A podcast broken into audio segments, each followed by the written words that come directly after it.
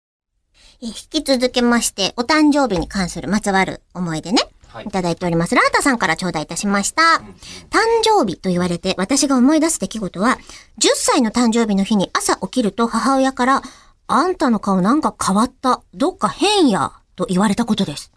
正直ショックで、よくわからないままとりあえず顔を見続けていると、あることに気づいたのです。私の目が一重まぶたから二重まぶたになっていたのです。 10歳の誕生日に。それから、今現在10歳、あ、10歳じゃない、20歳、えーになっても、二重なので驚きですよねと。そんなことあるいや、私初めてです。へえ、初めて聞いた。えーお二人は誕生日に意図せずに何か変わったことありませんかでそんなこと忘れち ゃっていやこれを超えることはちょっとあの、この番組のリスナーさんが優しいので、はいみんなちゃんと最後質問で終わるっていう、振りをねはいあしてくのれるんだけどラジオのね、メールを書き慣れていらっしゃる方々が多いのはわかるんですけど、それは、えー書き慣れているがゆえ に、あの、おかしなことになりましあた。と限定的なね、こと聞かれましても、誕生日当日にいきなりでしょ。あ、そういう意味で言えば、はい意図せず私は19日を迎えてしまってショックでした。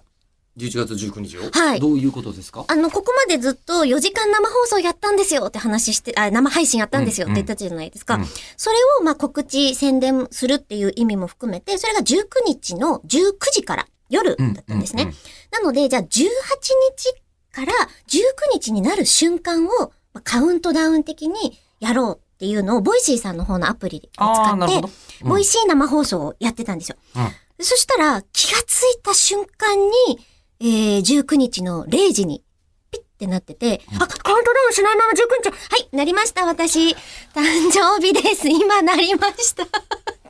ノーカウントダウン。そう。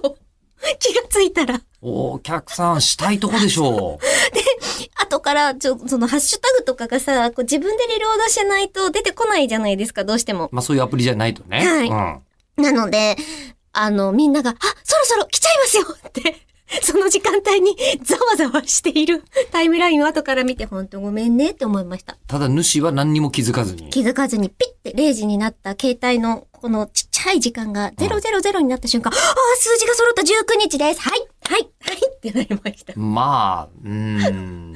だから、えりこさんに時報のね、バイトはだけはできそうもないね。そうね。 117にかけて。まあ、今時117に時報をかけてる人もそうそういなそいうでなすけいかど。もですけど。っうん。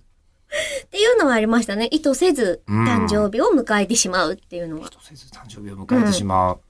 確かにな。なんか意図せずにあります意図せずに誕生日を迎えあいやていやいやいや、その、誕生日っていうので何か変わったぞみたいな、新田さんが言ってくれてるの。誕生日になる瞬間に生放送やってること結構多かったんで。 確かにね。そうなんです。自分の話してる場合じゃないなってことが多くて、スルーしてて、でもそんなことなんかしてくれるのかなと思ったら、本当にしてくんなかったこととか結構あります。